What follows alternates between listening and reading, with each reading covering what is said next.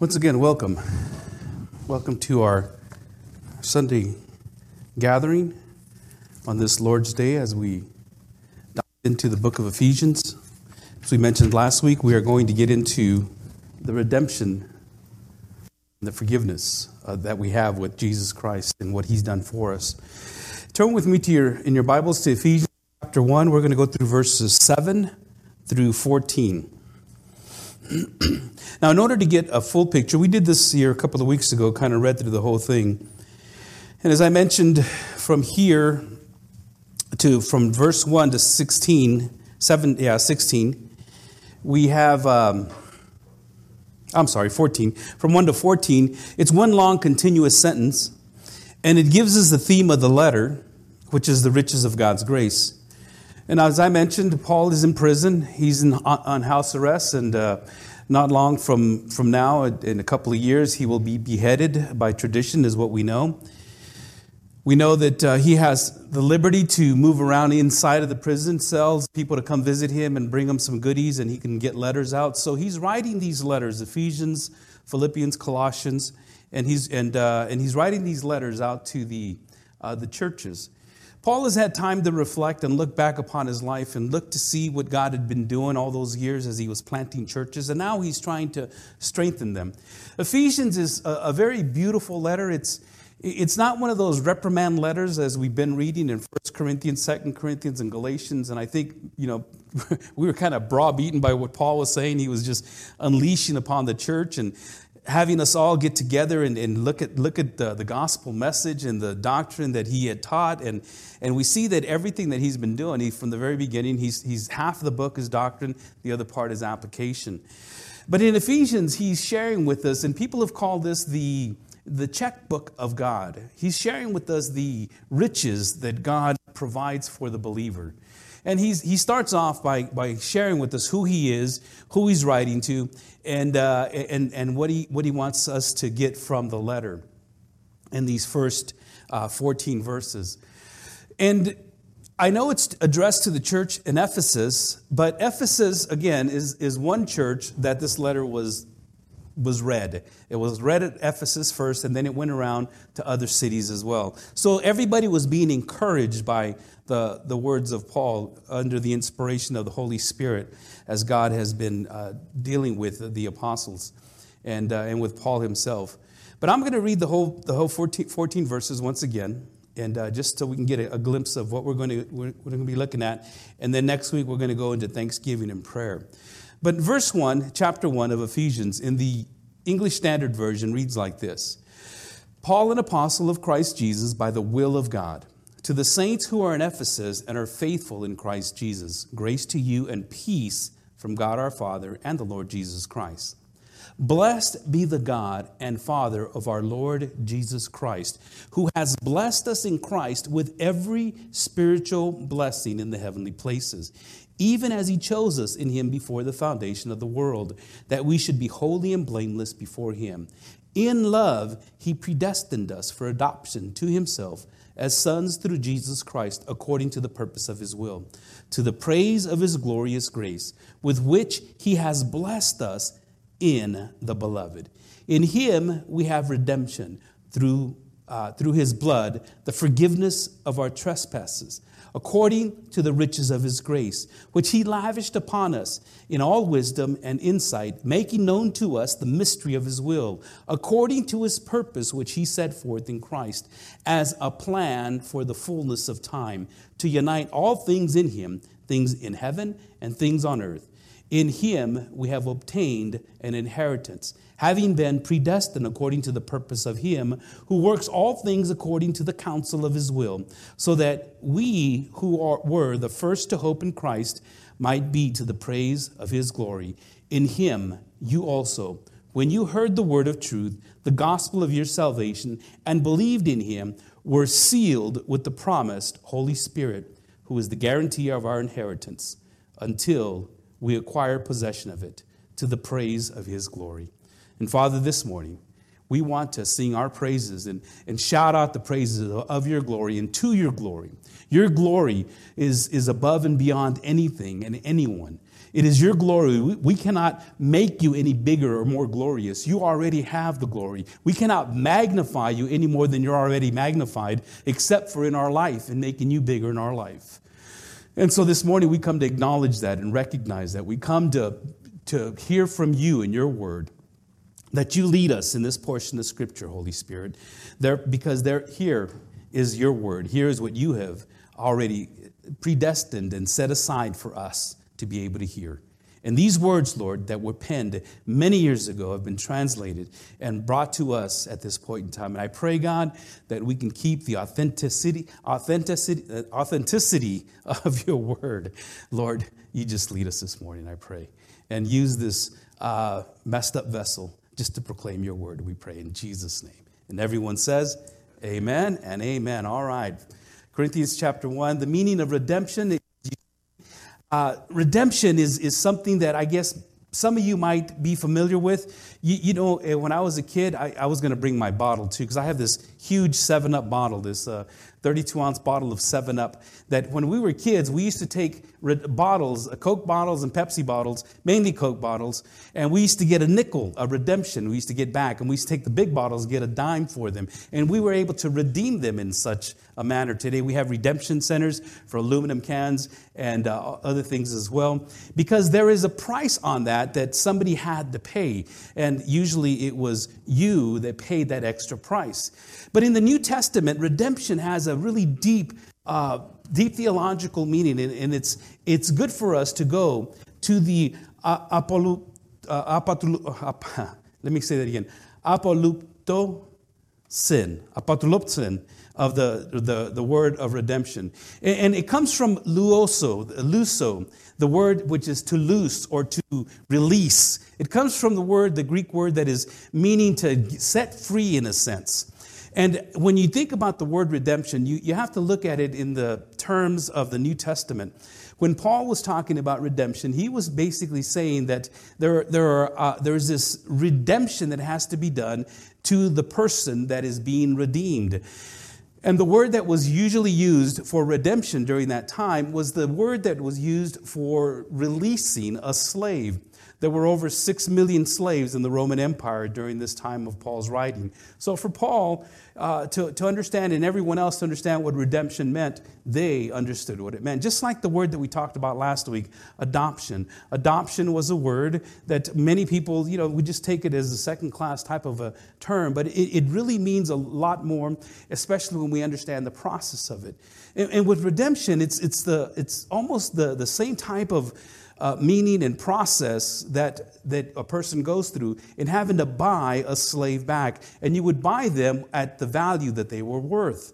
Now, now slaves, some of them were not. Um, you know, well, most of them weren't really treated badly. They were, they were bought as, uh, well, like you would a farming equipment. If you bought farming equipment, you'd take care of it. If you uh, paid for, bought an animal, you would take care of your animal. And slaves were somewhat treated in such a manner. It wasn't until much later that the hearts of men got really wicked and, and started to do these atrocities to human beings and, and how they would treat them. However, that's basically the concept of the slaves that were in the Roman Empire. They belonged to those that paid for them. And so when Jesus Christ came to the cross and he came to redeem his beloved, he came to redeem those that were his and he paid that precious price. And so when he paid that price, he did so in order to set us free. In the book of Galatians, we talked about how mankind was uh, was in bondage of slavery. And Jesus Christ even says, you know, the reason why you can't understand these things is because you are a slave to sin, that we are part of this world that has been cursed. And, and so this, the slavery that we have been in until the day that Jesus Christ opened our eyes, that we were just stuck in that that, that rut, I guess you would say. And so the elements of, of redemption, they go really deep, and, and it's, a, it's, it's a really rich word when you understand what Paul is trying to get across here.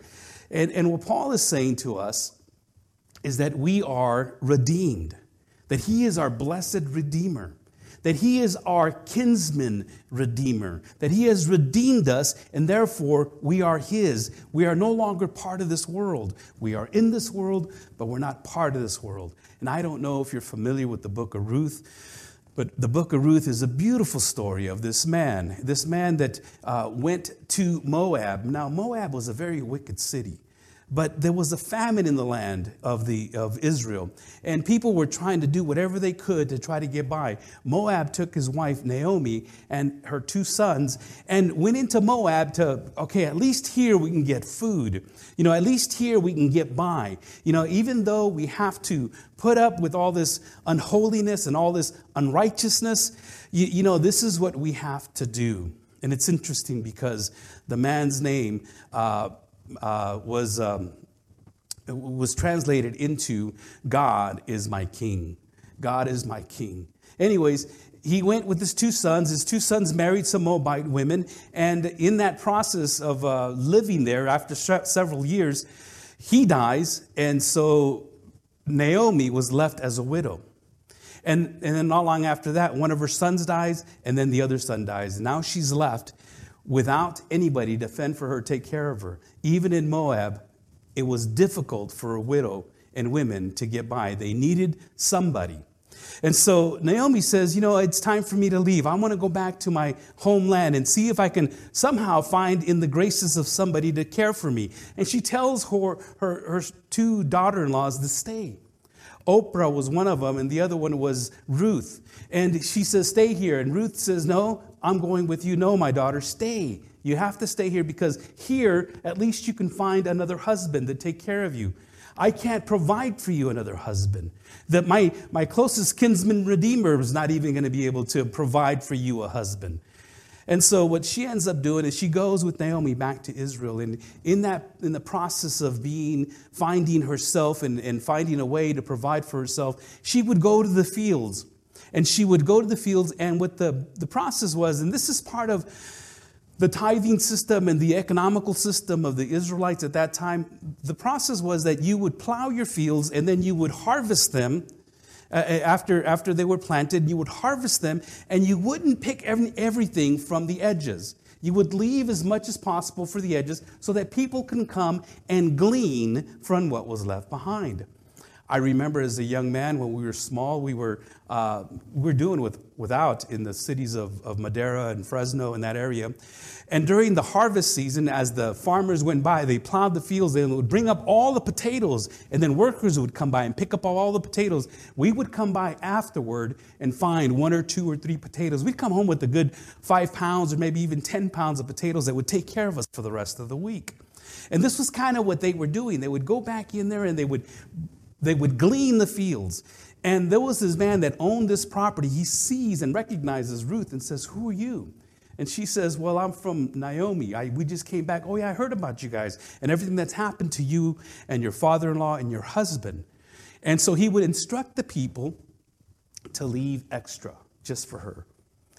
And what ended up happening was that Boaz took Ruth and helped her to become part of that kinsman redeemer. He redeemed her. She, he was the kinsman uh, uh, related to Naomi, related to her husband, and therefore he wanted to redeem Ruth and bring her into the family. The problem was that there was somebody already uh, in line. The kinsman redeemer had to be from the family, the next in line, and the means to do so. And as he redeemed, or he tried to redeem Ruth, he says, I need to talk to the actual kinsman redeemer, see if he'll let you go. So he goes over and says, You know, there's this lady, she's a widow. Uh, she has a daughter in law, and, uh, you know, you're, you're going to have to take the widow and the daughter in law. says, I'll take the daughter in law, but not the widow. Well, it's, it's a two for one. He says, Well, in that case, you can have it. And they exchanged sandals in a sense. It was just a way of being able to make this exchange.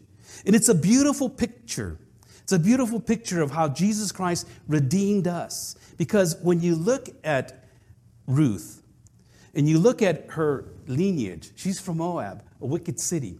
She is one of the three women that are named in the genealogy of Jesus. As a matter of fact, Boaz and Ruth, they had a son. His name was Obed. Obed became the father of Jesse. And as you know, Jesse became the father of King David. And King David is of the lineage of, or Jesus Christ is the lineage of King David.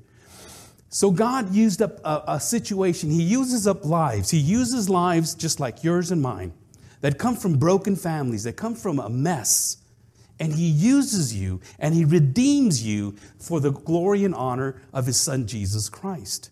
And so when we think about this redemption, the richness of it and how, how full it is, we have to remember that God redeemed us from an empty way of life, as we're going to see in chapter 2. He redeemed us, and when we were dead in our trespasses, He redeemed us according to, and we used to walk according to the, the, the course of this world. He redeemed us even when we walked according to the prince of the power of the air. He redeemed us, and as we lived in the lust of our flesh, indulging the desires of our flesh and our mind. He redeemed us even when we were children of wrath. He redeemed us even when we were separated from Christ. He redeemed us because He loved us.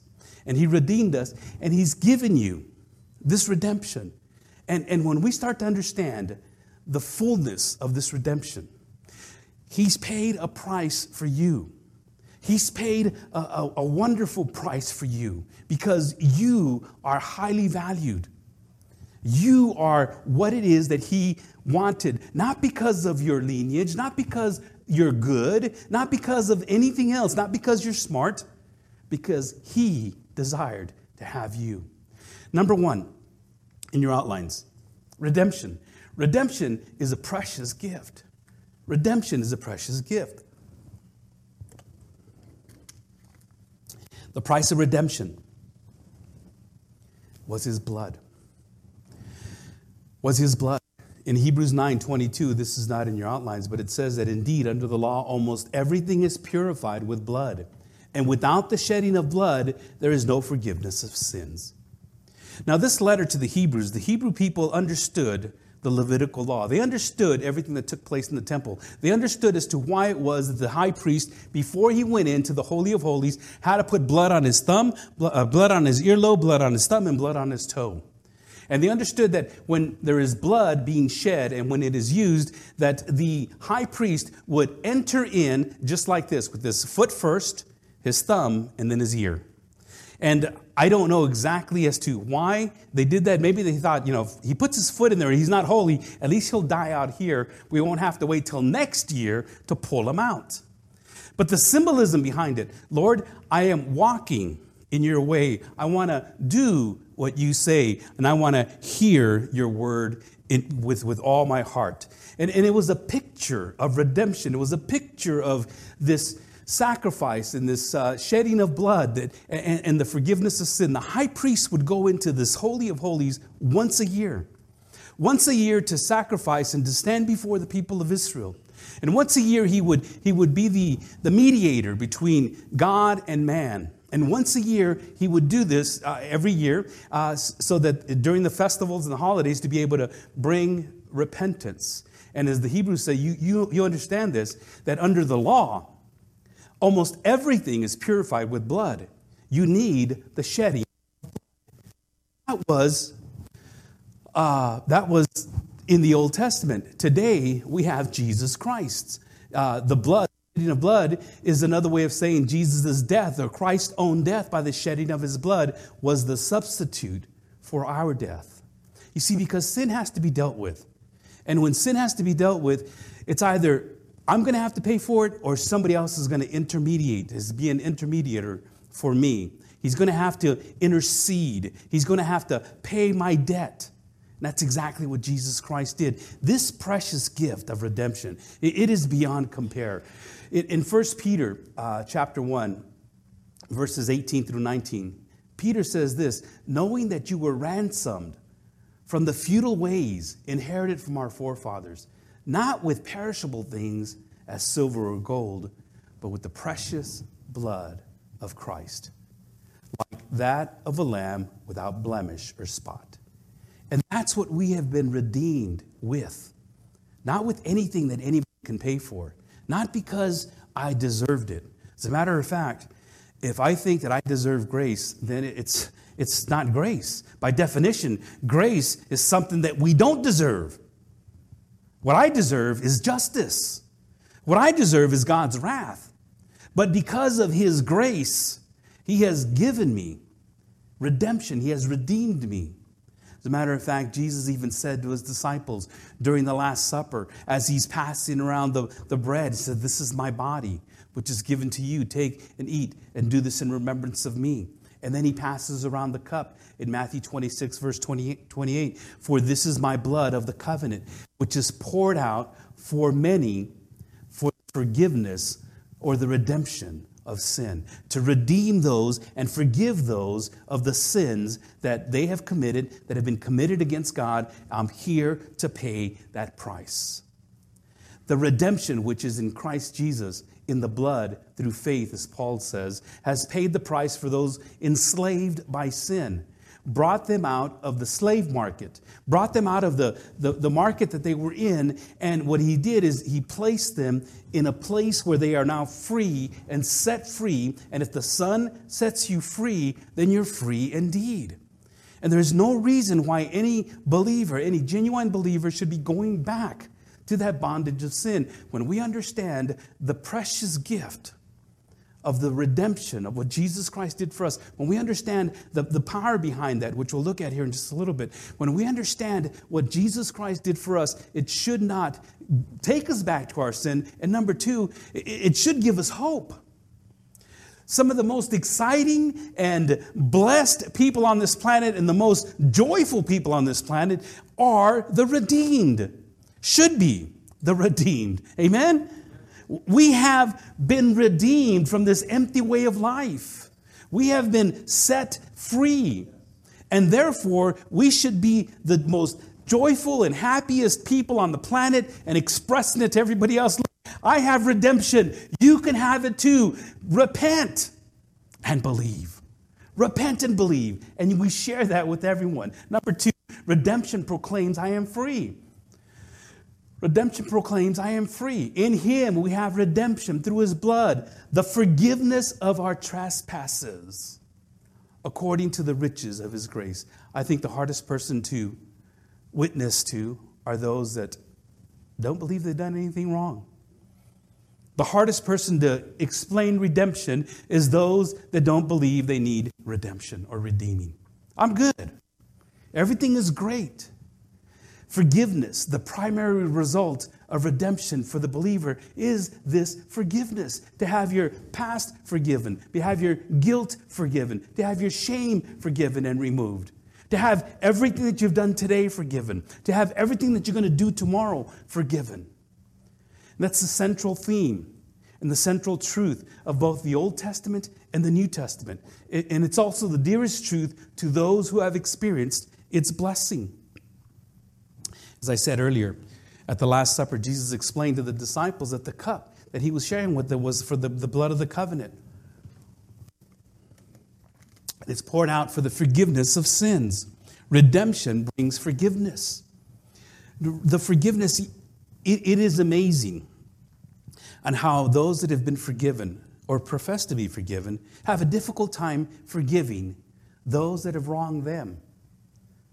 See, Jesus Christ forgave my sin, not because of what I've done or not because of who I am, but He forgave my sin. The story that comes out is the parable of the, uh, of the, the ruler, the unjust ruler that was forgiven, you know, $100,000. He went to the king, says, Please have mercy upon me. He says, All right, you know what? I, I've absolved all your debt. You're free to go. And as he's leaving the presence of the king, he finds somebody that owes him 10 bucks. He says, You know what? Throw this guy in prison until he pays me my money. And the king hears about it and says, You know, I forgave you. Why can't you forgive someone else? Why can't you forgive them? You know, people tell me that all the time. Yeah, I'm saved. I believe you, Jesus Christ died on the cross for me. I believe I've been redeemed, but I will never forgive that person. Eh, you know, that's kind of almost saying, like, you know, you're greater than Jesus because Jesus could forgive. And if you can't, I don't know what that makes you. I understand the pain. I understand the humility. I understand the things that have happened in your life, for they have happened to me as well. And, and life is not always the greatest, especially for a child that is living under an ungodly mother or father. And it is difficult to see the hand of God within all that mess. But yet, somewhere along the way, as, as we're all growing through life and, and we are playing out all of our baggage that we have brought with us, as we are working that out and living that out because of the things that we've experienced, thinking that this is the only way to life.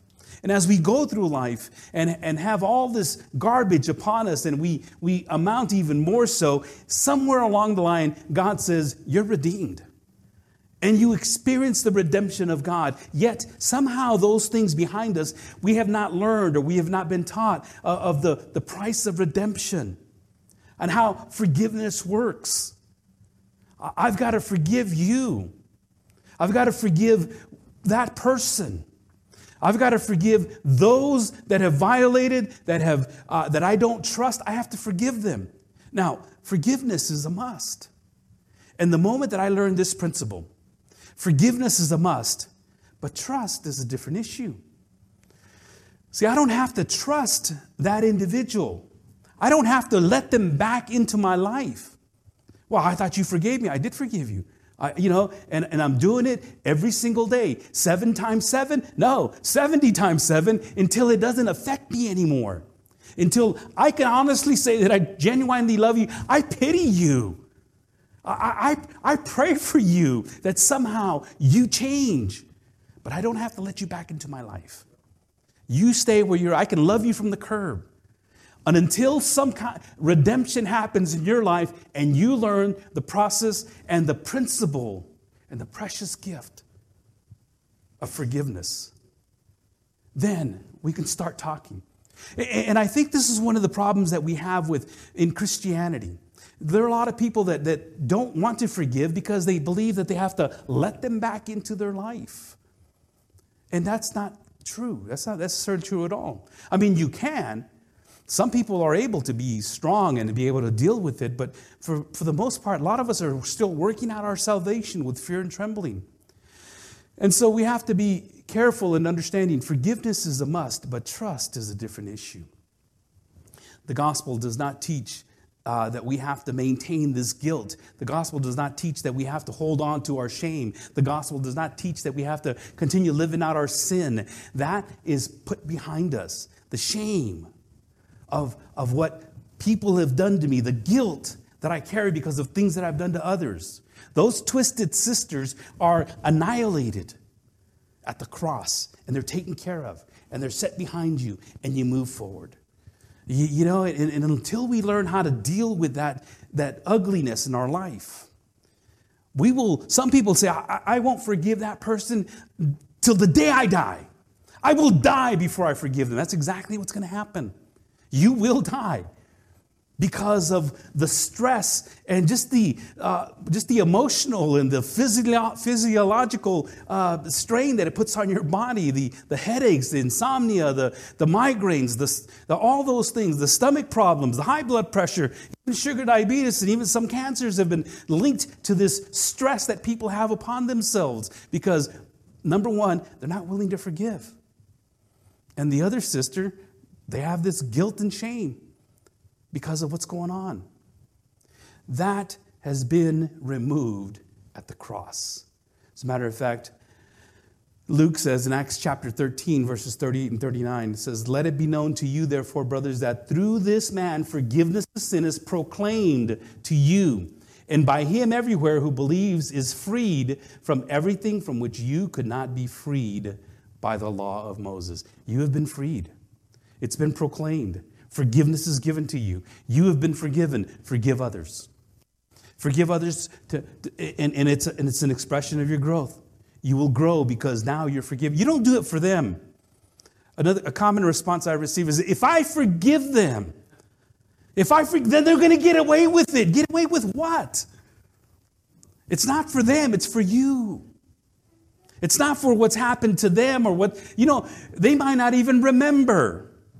You might have to go up to them and say, Look, I forgive you. And they might even laugh at your face. Well, you know, it might not have affected you, but it's been affecting me all these years. And I just want to know that I'm, I'm done. and I'm going to do the best I can to forgive you. Now, I'm not going to wait, I'm going to wait for trust, but the forgiveness I must do. And they might think, you know, you're dumb, you're crazy, whatever. I, it's been taken care of. Jesus has paid it all. He's taken care of the trespass in my life, of all the things that I've done. In Romans 8, verses 1 and 2, it says, There is therefore now no condemnation for those who are in Christ Jesus. Stop condemning yourself. There is no condemnation for Christ Jesus, for the law of the Spirit of life has set you free in Christ Jesus from the law of sin and death. Our life, brother, our life, sister, should be the one that is, is, is, just flowing with this joy and this exuberance that the Holy Spirit can give you and, and help you to understand and see the world in a different light. This world is not my home. And we're getting so caught up with this media and this hype and, you know, and all these various things that are going on where we're battling each other, we're fighting each other. And, and beloved, we need to just focus on God.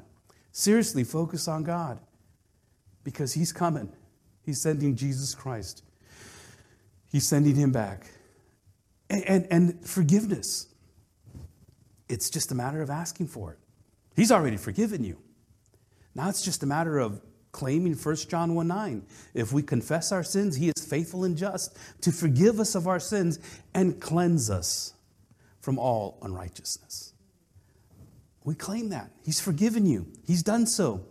He's taken care of it on the cross. He's not going to bring it back anymore. And he's done so according to the riches of his grace. According to his, this is the, the, the book of, of richness uh, of, of the, the bank book of God, of the spiritual gifts that He gives you, the spiritual love and, and, and the richness of the gospel of Jesus Christ. And, and we're going to keep going through this and, and seeing this throughout this whole book. And we'll see how, on how God's riches, His grace, on how all of that just pours out into my life. Because number three, redemption professes God's mystery. redemption professes God's mystery.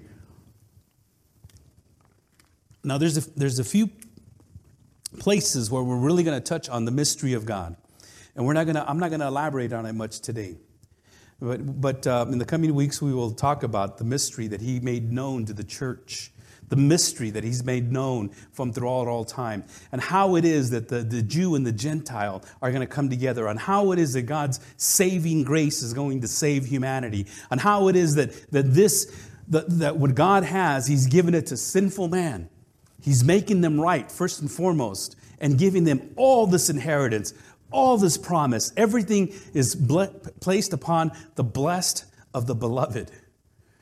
And, and the redemption, it professes, it, it gives, it, it shows the, it shows God's mystery when He lavished upon us in all wisdom and insight, making known to us the mystery of His will according to His purpose, which He set forth in Christ. I wish I could stand here and tell you that I know God's will perfectly.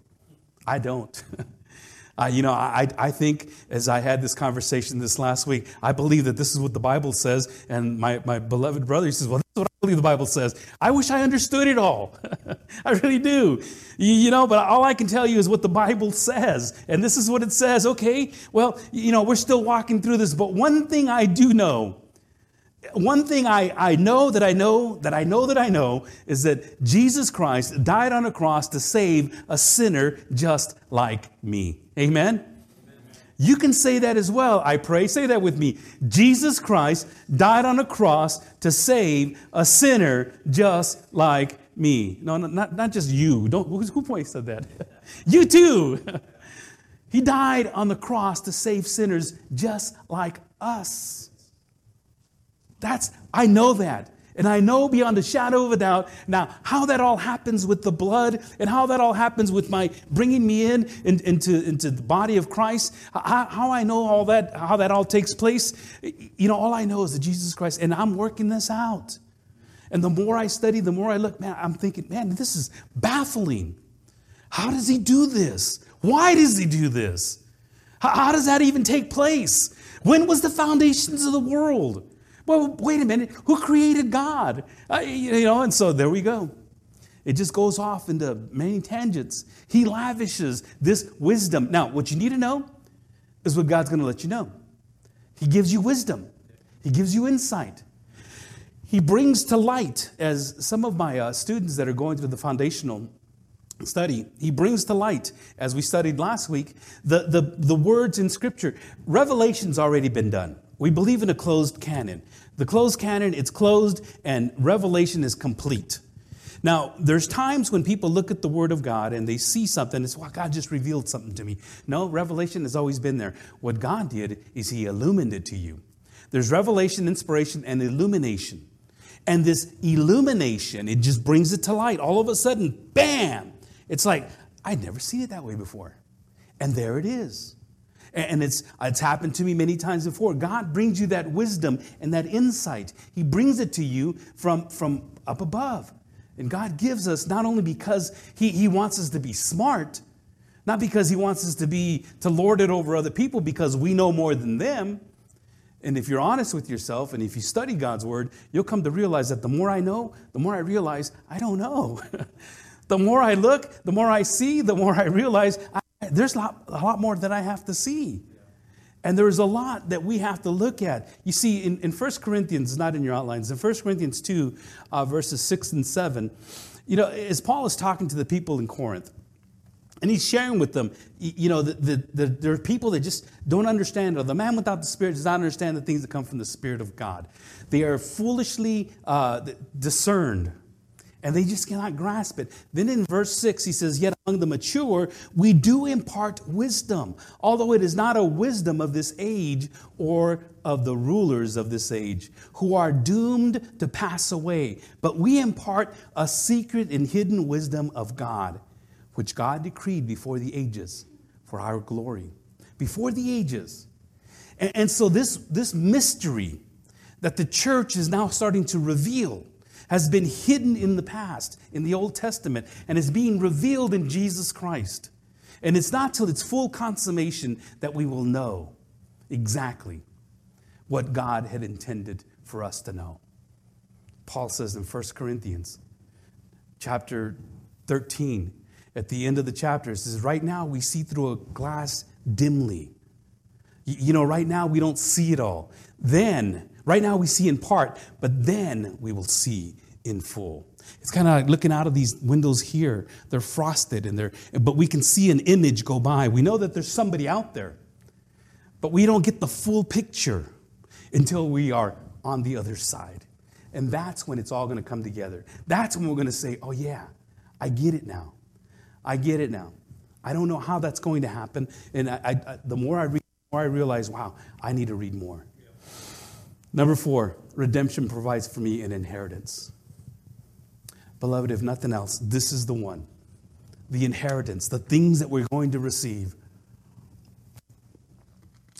As a plan for the fullness of time, to unite all things in Him, things in heaven and things on earth. In Him we have obtained an inheritance, having been predestined according to the purpose of Him who works all things according to the counsel of His will, so that we who were the first to hope in Christ might be to the praise of His glory.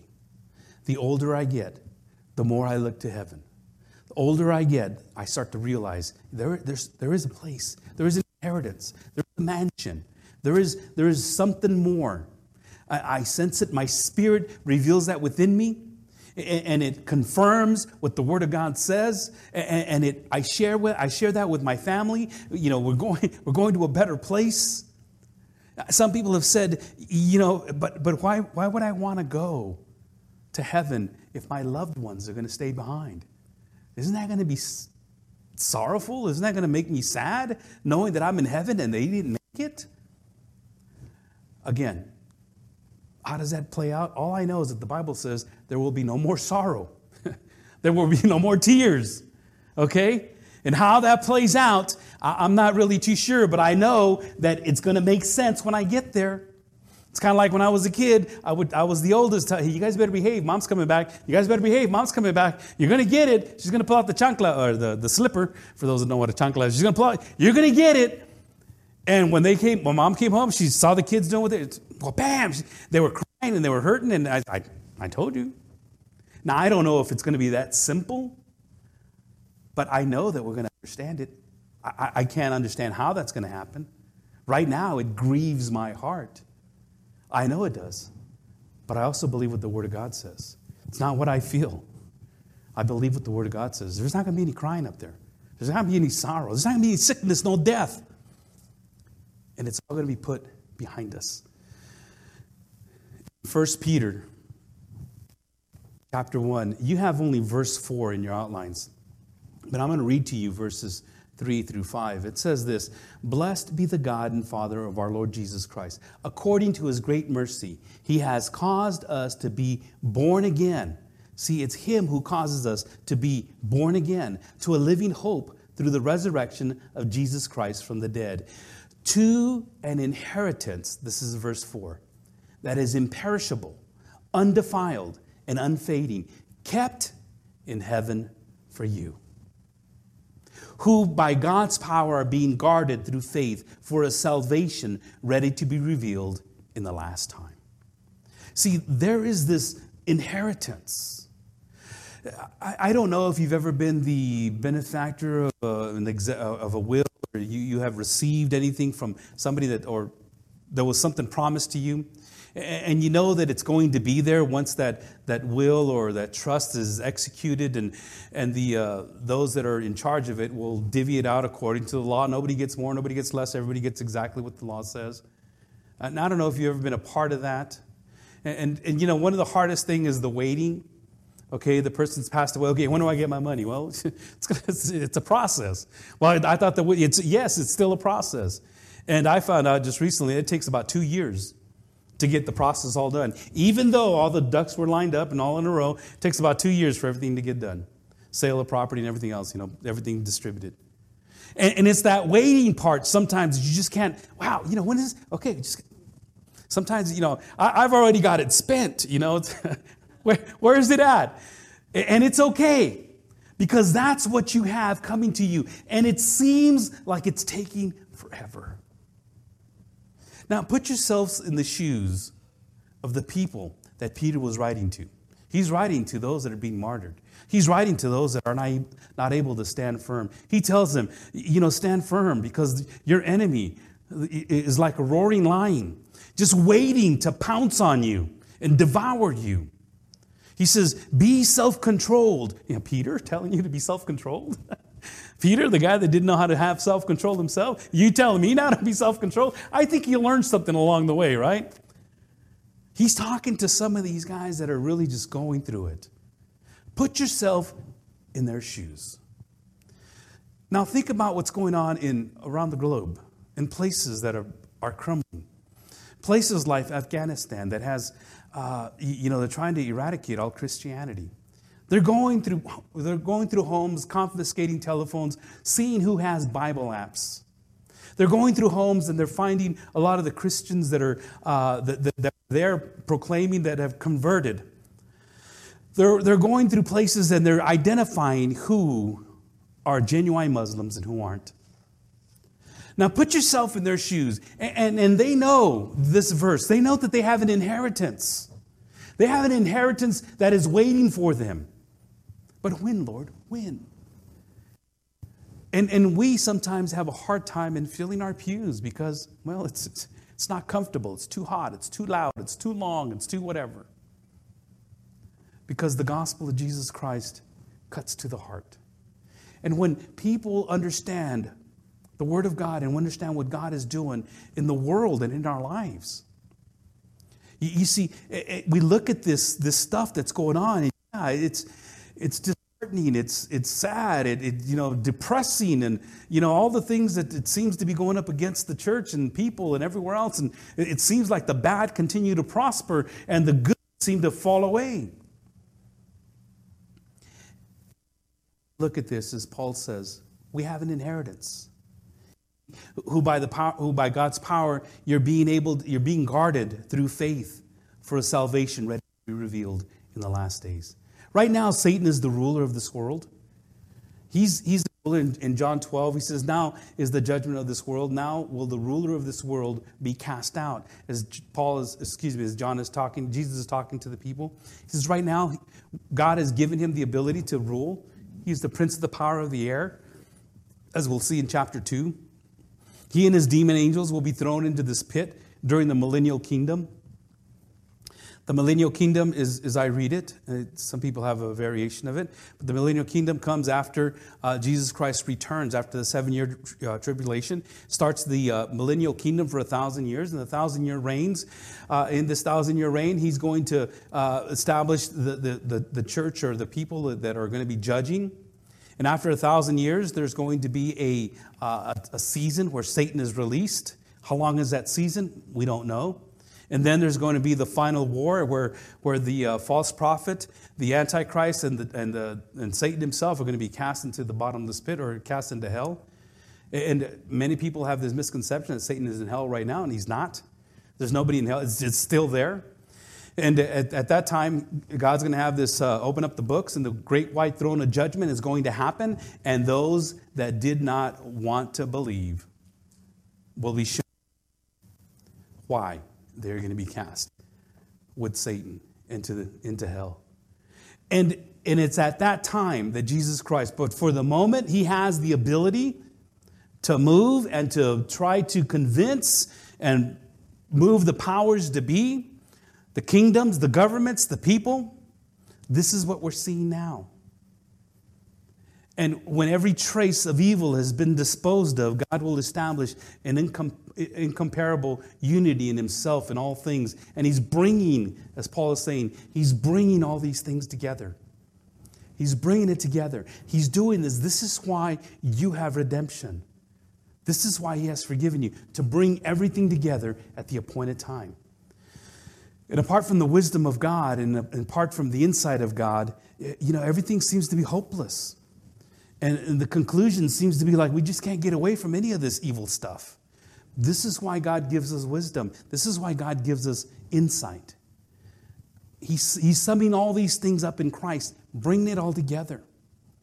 And the last point I want to share with you is number five redemption. It gives me a guaranteed promise.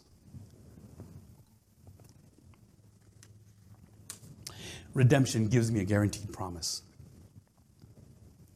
verse 13 and 14. In him you also, when you heard the word of truth, the gospel of your salvation, and believed in him, were sealed with the promised Holy Spirit, who is the guarantee of our inheritance until we acquire possession of it to the praise of his glory.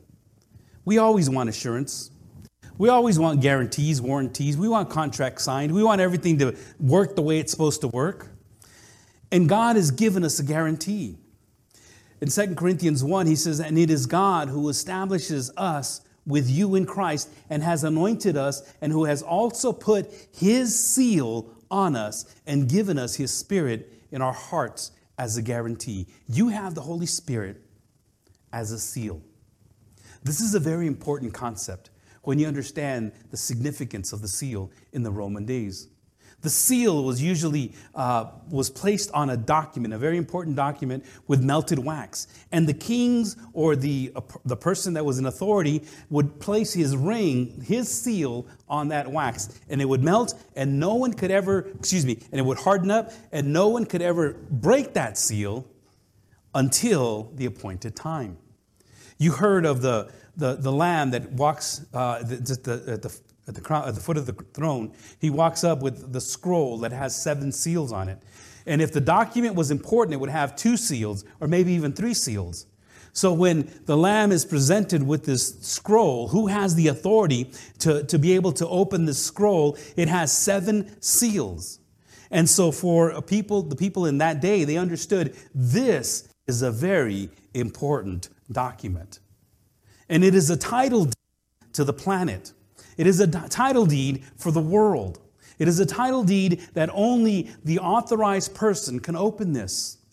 You have been given this seal by the highest authority in all creation. And He has placed this seal upon your life, and He is the Holy Spirit. It's a guarantee.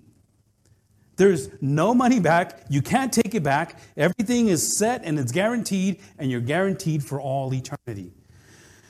And you receive the Holy Spirit, and it's sealed, and you have this on you. And, and the, the, the importance of this seal, number one, this is not in your outlines. You might want to write this down.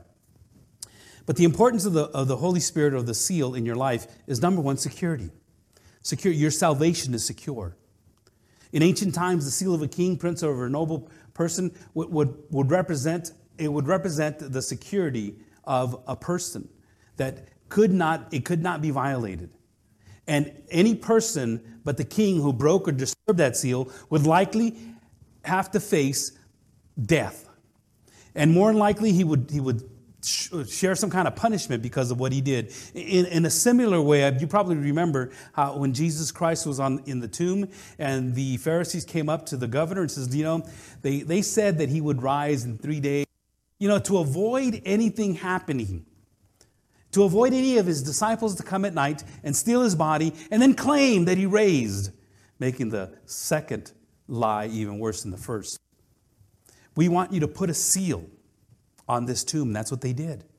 See, a seal, what it does, it's, it's this huge, uh, intimate way of the Holy Spirit that secures every believer. You're His.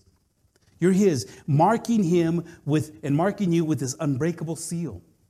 You are sealed in Him and you have security. Number two is authenticity. You are an authentic citizen of the kingdom of God. The seal that is placed on any document, any structure, anything gives the, the, those that are bearing it or those that see it the authenticity of the king or the person that has placed his signet ring on that seal, on that melted wax. This is the kings. This is the managers. This is the governors. This cannot be disturbed. This seal that you have upon you cannot be disturbed, and it is authentic. You are an authentic citizen of Jesus Christ. You are an authentic citizen of his kingdom, and that cannot be removed. Number three, it's ownership. You belong to God. Anything that was sealed, it was owned by that person that sealed it. And it was always the part of the king or the governor or the ruler that placed that melted wax and that seal, and he says, This is mine. He is mine. The Holy Spirit says, You are God's, and nothing can come up against you. Nothing. You might get sick, you might get imprisoned, you might even die, but you have a guaranteed promise that you have an inheritance. That is coming to you. There are a lot of things on this planet that seem to want to thwart that. And many people get so discouraged at what's going on in our politics and in our social, economic levels and everywhere around us. And all we have to do is look to the redemption. Look to what Jesus Christ did on the cross because you have ownership. God owns you. And number four, you have authority. You have authority to proclaim God's word.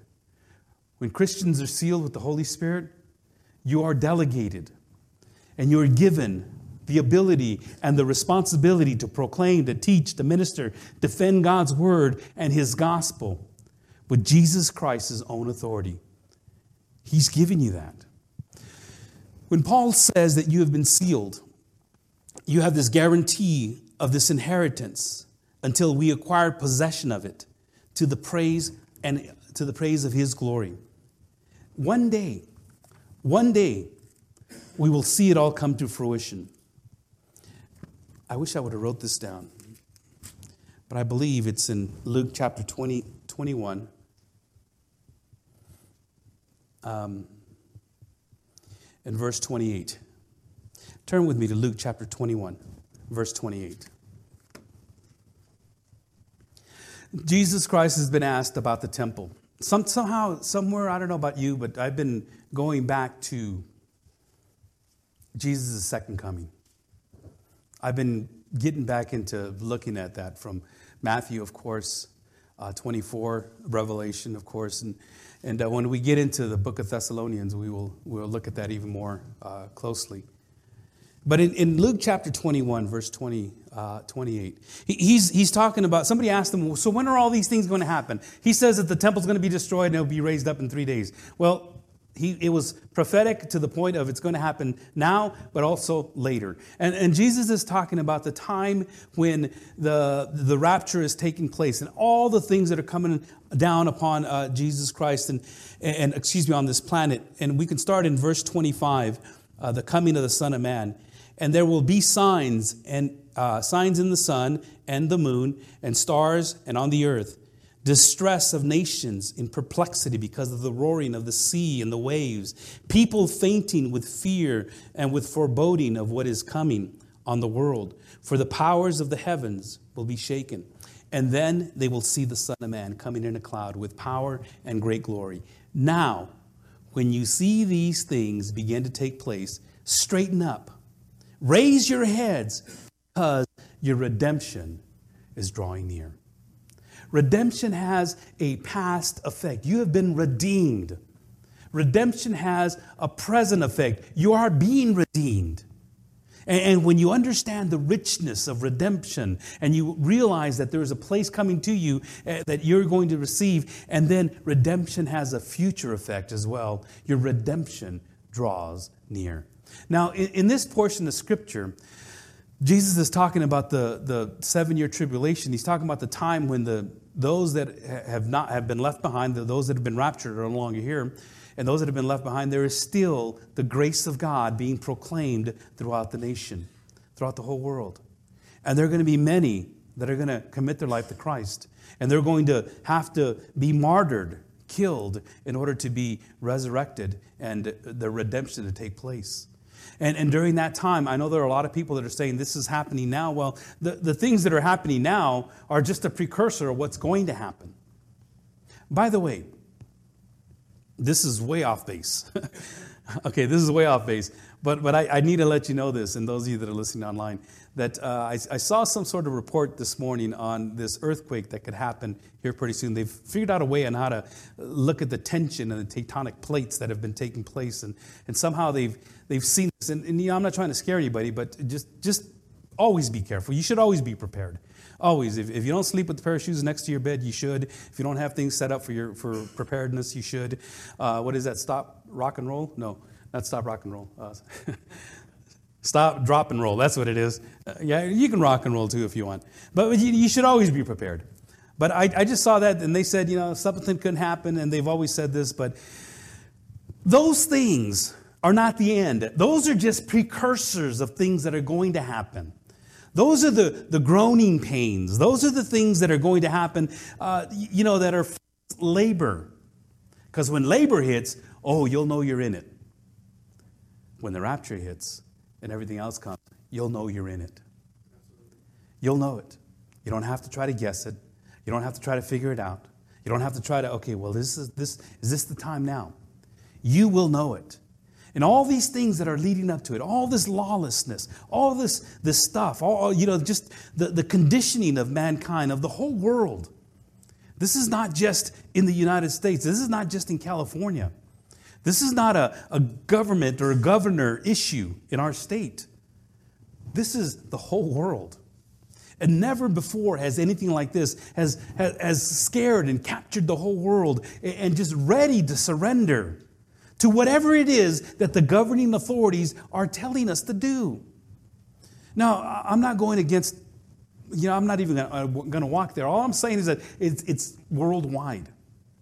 It's worldwide. And you need to do what's right for you and your family, every one of you. But the one thing that we need to hold on to is the fact that Jesus Christ is coming. This planet will not survive. Plain and simple.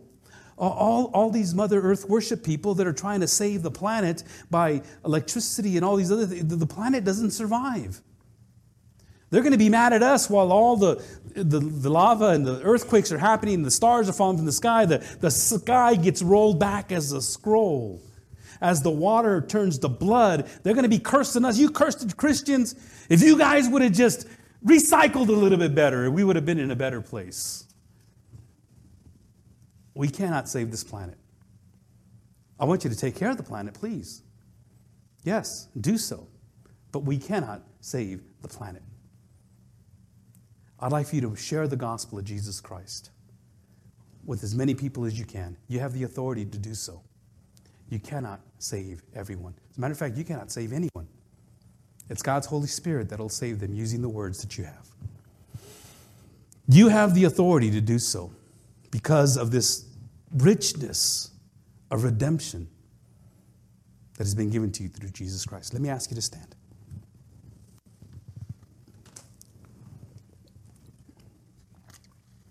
God's pledge.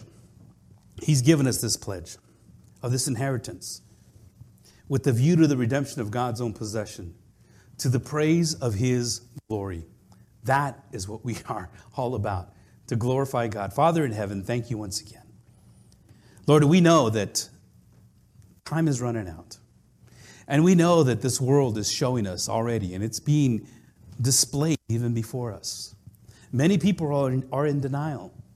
Many people are willing to say that we can still save this planet. We can stay, still save this people. If we all just would to get along and get rid of any type of animosity that we have with each other. But Father, we know that the further along we go, the closer we get to coming to seeing you again. And so, Father, in the whole purpose, the whole process of your redemption plan for us, was not just to take us out of this planet, but to share what you have given us, given us the authority. You've secured us, Lord. We have authority. We, we have the, the seal upon our life. And we have the ability, Lord, to, to do those things that you've called us to do. We belong to you, Lord. We're authentically yours. And Father, all these, all these elements of redemption, of the Holy Spirit, of the seal upon our life, gives us the ability and the responsibility to share your word. So, Father, I pray that you lead us today. You help us to understand the richness of this redemption, I pray. In Jesus' name. And everyone says, Amen. Amen and amen. All right, please stick around for just a moment, if you can, just if you would have a seat. Okay, we want to talk to you a little bit about our, our last revival. Our last revival is going to be this this uh, Friday, Friday night at 7. For those of you that uh, would like to participate, just uh, let us know. We can give you a volunteer form. We have a, a few, few places that might need some, uh, some help in. We have the uh, children's ministry. We're going to provide childcare from uh, kindergarten to sixth grade. My wife is overseeing that. We're also doing refreshments. Refreshments are part of what we do as well. We'll have water, coffee, uh, just to set up the stations and uh, make sure that everybody has everything that they need. Elisa is overseeing that. She's right here, Elisa and Jan. Uh, and I think, where's, uh, yeah, I think um, Winter is helping on that too. I don't, I don't remember if you're helping that with the kids. Okay, so yeah, she'll be helping with that. Also, we have, um, we, we did have music, but we're not going to be doing the music like we did this last time around. We'll just go straight into the message, a little bit of an introduction of who we are, those that are going to be here. And, uh, and, then, and then, of course, we have uh, the prayer team, those that need prayer afterward. Bill's right here. Raise your hand up, Bill. And if anyone would like to join with him, uh, we want to be able to help people to come to know who Jesus Christ is. Pray with them, give them the assurance of salvation uh, after, the fa- after the fact.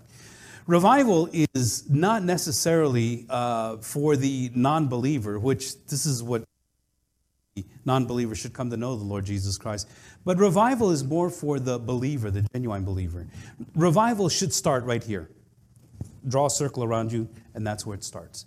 Revival starts right here in your heart. You're revived, you're refreshed, you're looking at God's word with a, a deeper understanding, a, a better understanding of what it is that He wants you to do. And revival has always been to revive the saint. And uh, it happened, you know, politics, social, economic levels, whatever the case may be, all these things that are going on are, are, causing us to get deterred and distracted. And, and we need to get back to the Word of God. And uh, revival happens that way. Now, if there are people here that have never committed their life to Christ, then yeah, yeah, that's, that's what will happen. We've already had three baptisms. Everybody say, Yay!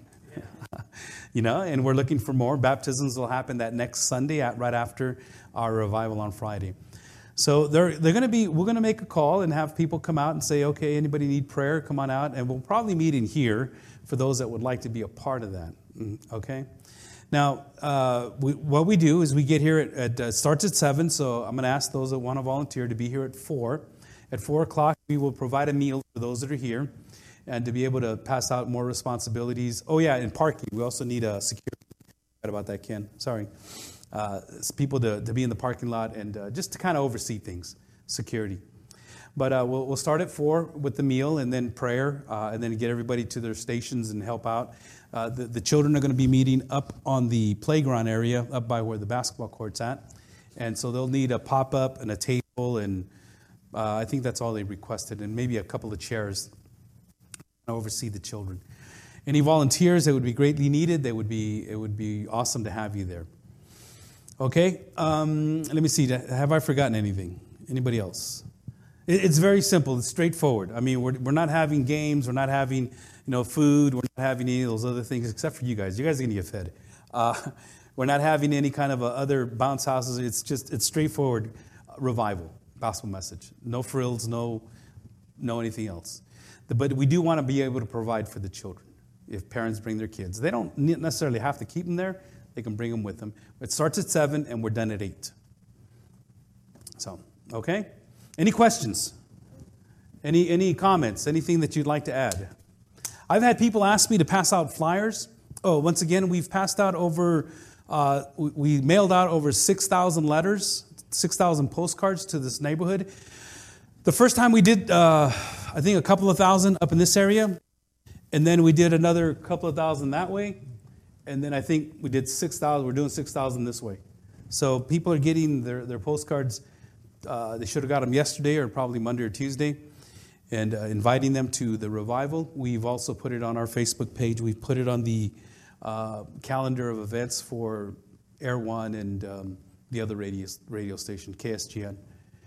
And, and anything that you guys would, would like to do. I, I know people have asked to, to pass out flyers in the neighborhood.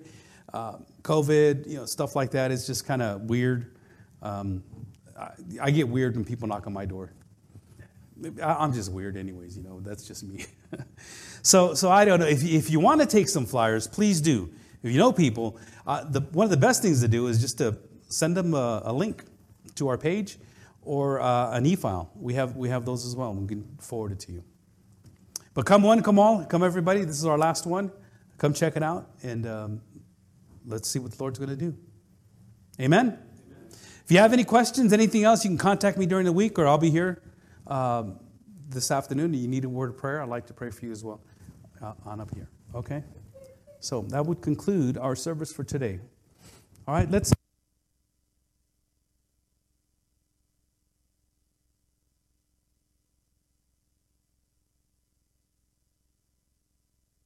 On. okay, I thought we had gone off. Uh, I'm going to have my, my friend Bill here pray for us. And I guess since we're still on, you'll have to use this. Come. On. Well, it's just the, the they, they can't pick you up over there.